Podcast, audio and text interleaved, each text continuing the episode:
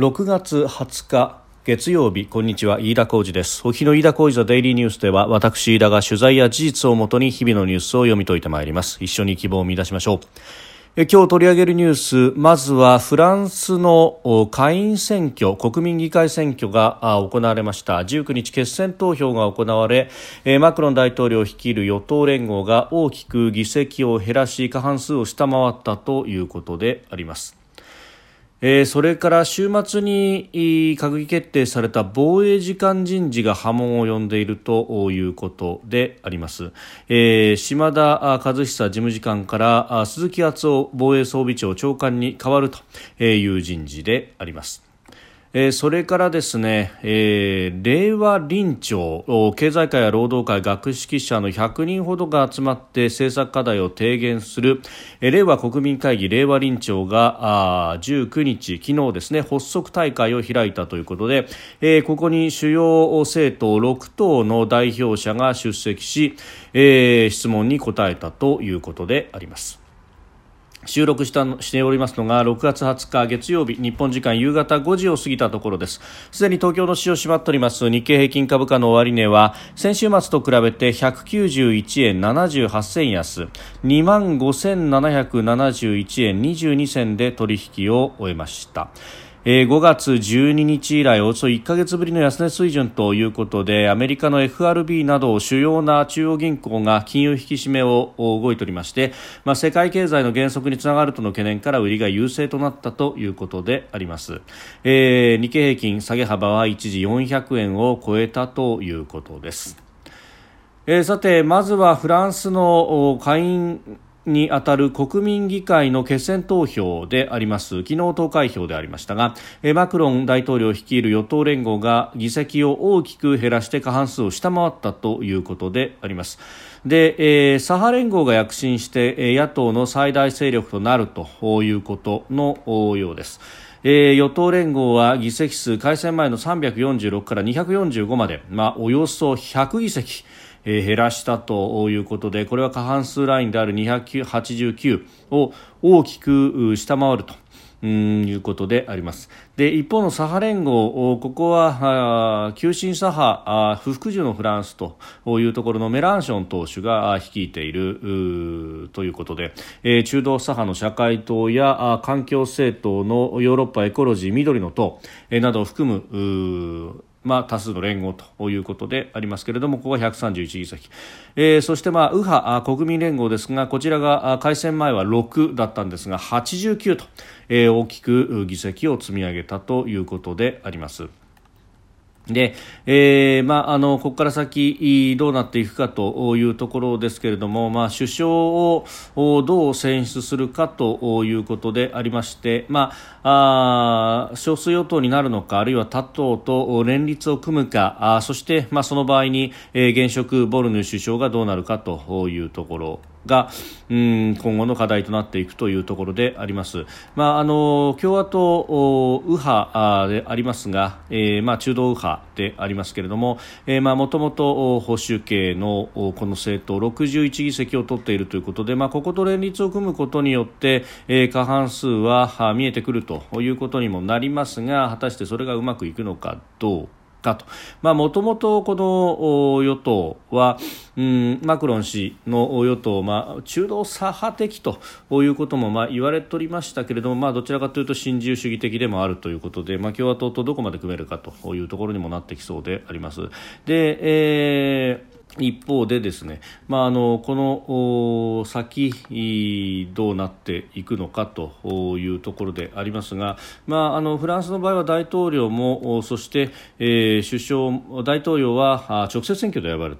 というところで、まあ、それとですねこの首相が、まあ、あの同じでない所属勢力で、えー、政治を行うということも、まあ、かつてもあったとコアココアビタシオンというふうに言いますけれどもかつて大統領があ社会統計、まあ、あの左派系のミッテラン大統領の時に、まあ、あのパリ市長からあその座を争ったシラク氏が首相になるというようなことがあったりとか、えー、あるいはシラク氏が大統領だった時にも社会党のジョスパン氏が首相をするというようなこともあったと、まあ、大統領としては影響力が縮小するというようなこともありますが、まあ、かつてはそれでこううまくいくということが、まあ、あったわけでありますが、まあ、今現状が世論が2つに割れている中で、まあ、そこまでうまくできるのかどうかというところもまた、えー、影響がありますしまたこれがですね、えー、この先うん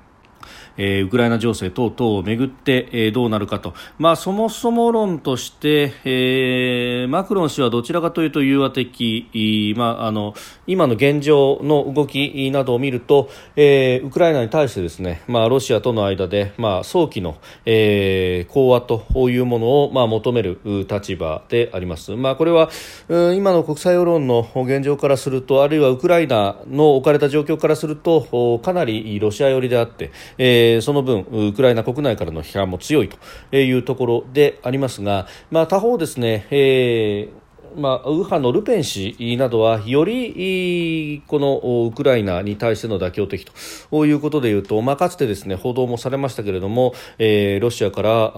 あ献金等々、まあ、お金を回っているんじゃないかというようなことも言われておりました、まあ、あのこの辺りがヨーロッパ政治ひいてはウクライナ情勢にどう影響するのかというところは、えー、注視が必要なんだろうというふうに思いますし、まあ、これで、えー、マクロン氏とお対する首相というところそして議会との関係がどうなっていくのか、まあ、今後5年間、えー、ちょっと、うん、不安定な形が続くということになりそうであります。えー、それからですね、えー、我が国の安全保障に関しての大きな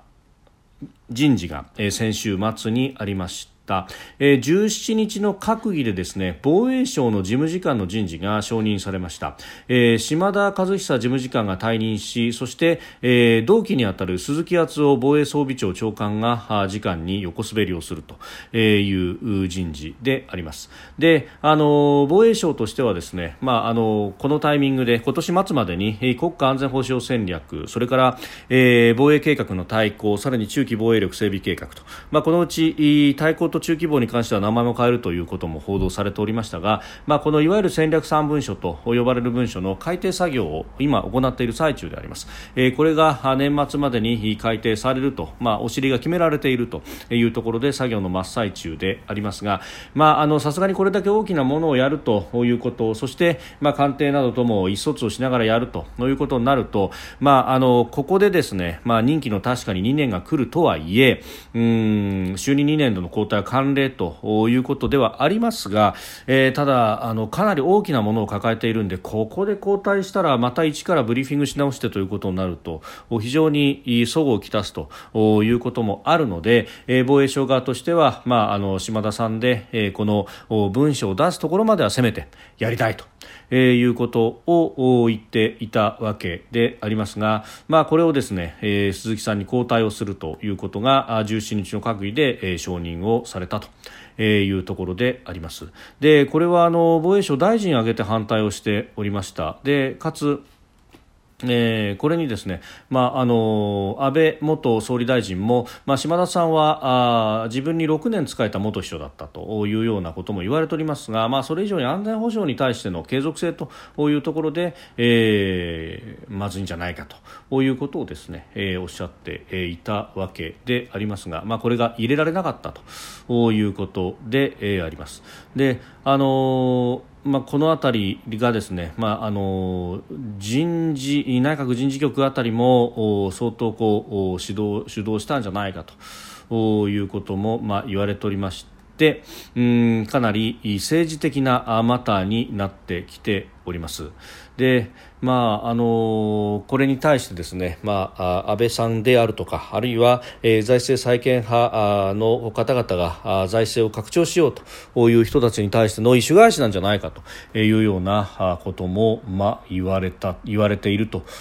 いうところであります、まあ、実際にそのあたりがどうなのかというところはあるんですがただ、この戦略3文書の改定と、まあ、これはかなり、えー、日本の将来この先10年というものを担うものでもあるしし、えー、それをですねこうして、まあ、あの政治的なあマターという形になってしまうというのは非常に、えー、残念でもあるしこれがこのまま、あのまあ、前例というかですね、まあ、こういうことが白日のもとにさらされてしまうということになると、まあ、やっぱり安全保障という面でも、まあ、政治の過度の介入というようなことになってくれば、まあ、もちろんシビアランコントロールという部分でですね、えーまあ、主権の束を背負った、えー、政治家がこれをきちっとコントロールするというのは大事なことでもあるんですけれどもうん非常ちょっとこれはあの将来に向けても過去を残すのではないかということもあります。で他方ですねこの鈴木敦夫さんという方あそのものは、まあ、あの国際協力等々この防衛省の中では国際派と言われている人でもあると、えいうことでですね、まあ、あの今後のこの外交の延長線上にこの、防衛安全保障というものもあると、いうところでは、まあ、力を発揮されるのではないかというようなあ人物票もあるわけで、まあ、あのいろいろごたごたあったわけですけれどもこの文書が、えー、きちっとしたものにそして、えー、今後のガバナンスというところで、えー、防衛省自衛隊があ力を発揮できる体制になってほしいなと切に願うところであります。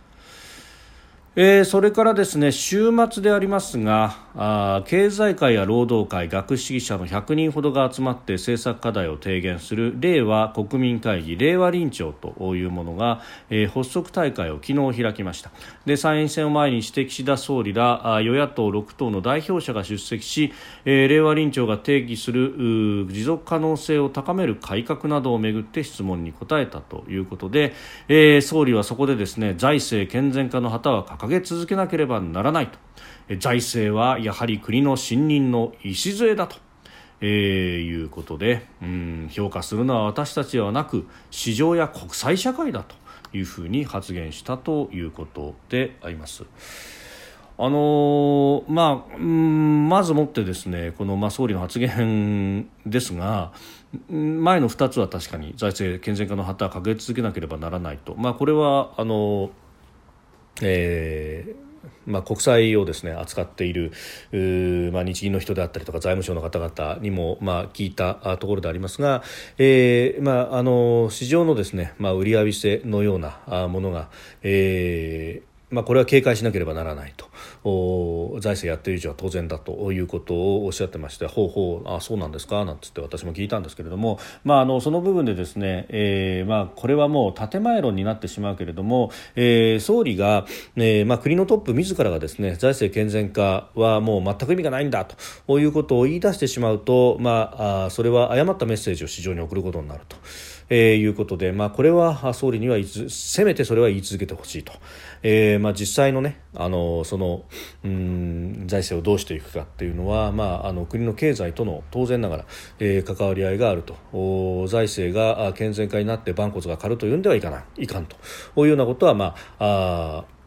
ある程度そこの部分は、えー、一致するところでもありますけれども、まあ、その意味でですねこの財政健全化の旗を掲げ続けなければならないと総理が言うのはこれは当たり前のこと、えー、そして財政はやはり国の信任の礎だというところも、まああのまあ、それもそうなんでしょうと。いうところなんですがただ評価するのは私たちではなく市場や国際社会だという発言があってですね、まあ、財政を扱うにおいて、えー、それをですね市場やあの国際社会が評価するっていうのは、えー、これはまああ、る意味ですね、財政民主主義を否定したようなもんでですね、よくこんなことを言って、しかもこれがスキャンダルにならないなというのは、私はびっくりしたところなんですけれども、いや、財政を評価するのはむしろ私たちだろうと。ね、私たち国民であろうと。で、えー、国民が選んだ、えー、国会議員がですね、国会において、えー、その予算の、まあ、財政の税金の使い道を厳しく審議をし、えー、そしてそれにお墨付きを与えるというのが、毎年の予算の審議であり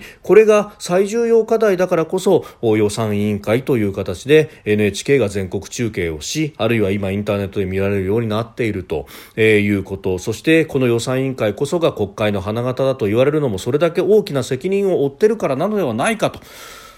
鮮やかにそれを否定するようなことを言いのけたというのはですね私びっくりしたんですけれどもただこの、えー、まあ、さもありなんというのは、まあ、この令和臨調という場がですね、えー、まあ、ある意味お仲間の集まりであるからこういうことも言っても何も言われないんだろうなというのは私つくづく感じるところであります。でそもそもですね令和臨調という名前自体が、まあ、これ括弧書きになっているので、えー、通称や愛称のようなもので正式名称でもないんですがそれもそのはずででこんなもん正式名称にできるはずがないんです。というのはあの臨調という言葉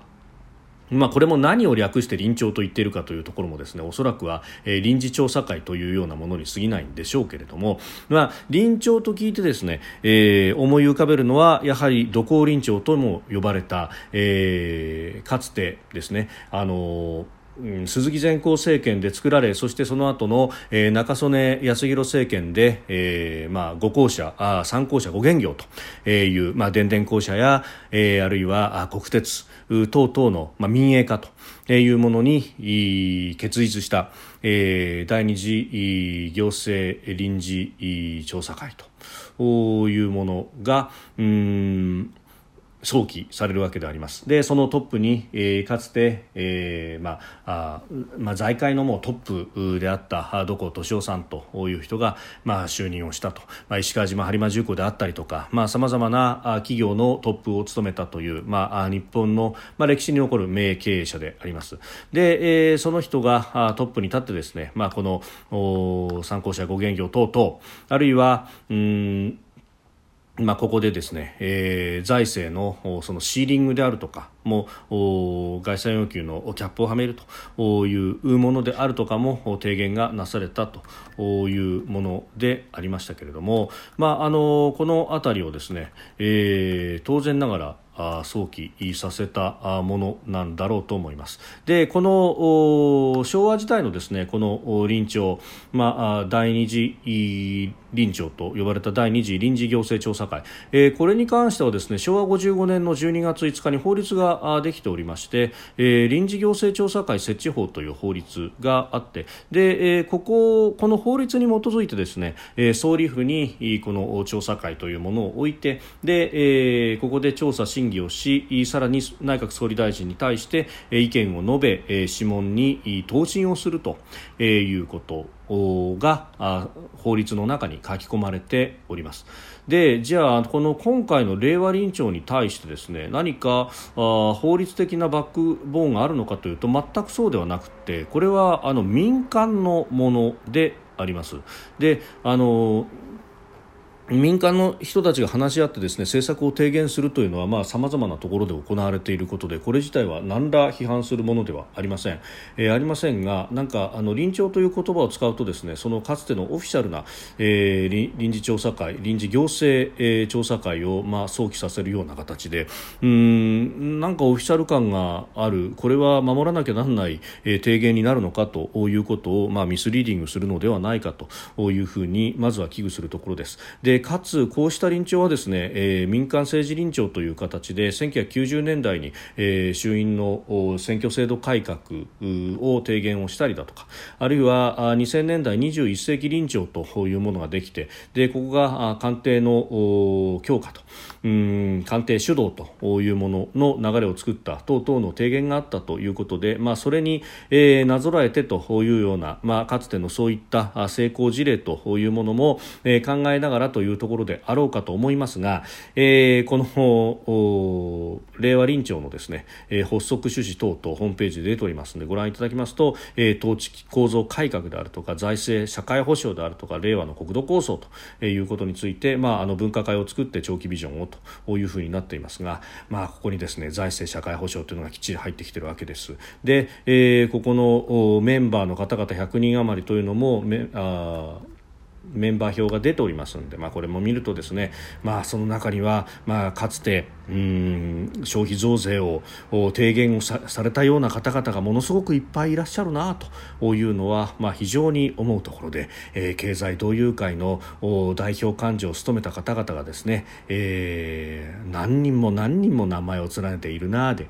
あるとかあるいは連合のトップで、えー、当時の民主党政権も含めて消費増税に後押しをした人たちもいるよなとか。ね、あるいはあの学者サイドもですねあ、えー、増税というとかなり名前を見る方々がたくさんいらっしゃるなという感じもあります小林慶一郎氏の名前もありますし、えー、土井武宏氏の名前もあります、えー、土井武郎氏の名前もありますしあるいは、えー大きな有利氏の名前もあると。おおなるほど。もうこれオールスターだなという感じなんですけれども。じゃあその財政をですね、えー、きちっと回していくことによって、えー、経済を活性化しそして、えー、結果的に税収を上げることによって、えー、財政を返すというようなあビジョンを持っている人というのは、えー、このメンバーの中にも、まああのどうだろうな。あまり見当たらないなという感じがあります。まあ、そういったところで意見をぶつからせてですねで、えー、提言を出すというものであればいいんですけれども何かもうこのメンバーだけ見てもですね、えー、ほとんど結論が見えてるよなというような人たちが集まっているような気がして、えー、なりません。何かあの目を見張るような鮮やかな提言が出てくるのかもしれませんしそういったものを私と私としても、えー、期待をしたいなというふうに切に願うところでありますが、まあ、この共同代表の方々のメンバーなどを見てもですね、まあ、あのかつてその改革とそして増税というものを、まあ、ここ10年20年かっこつきのカタカナの改革みたいなものをですねずっとやってきたような人たちが集まっている令和臨調と名前がついていますがこれ平成の手法なんじゃないかというふうに非常に思うところがあって何かこうやってですねとにかく現状をぶち壊せばいいんだと。そして、まあ、このある意味民主主義の議論をパスするような形でですね、まあ、ここから提言が出てそれを政治が受け取るみたいな、えー、形で、まあ、あの選挙を経ずに政策が出来上がっていくある意味の政策コンサルみたいな、えー、ことがですね、まあ、あのこれから先のうん不透明な世の中で、えー意見を集約しなければならないところでこれでいいのかなというのはつくづく思うところであります。飯田小泉デイリーニュース月曜から金曜までの夕方から夜にかけてポッドキャストで配信しております。番組ニュースに関してご意見感想飯田 TDN アットマーク Gmail.com までお送りください。飯田小泉デイリーニュース。また明日もぜひお聞きください。飯田浩二でした。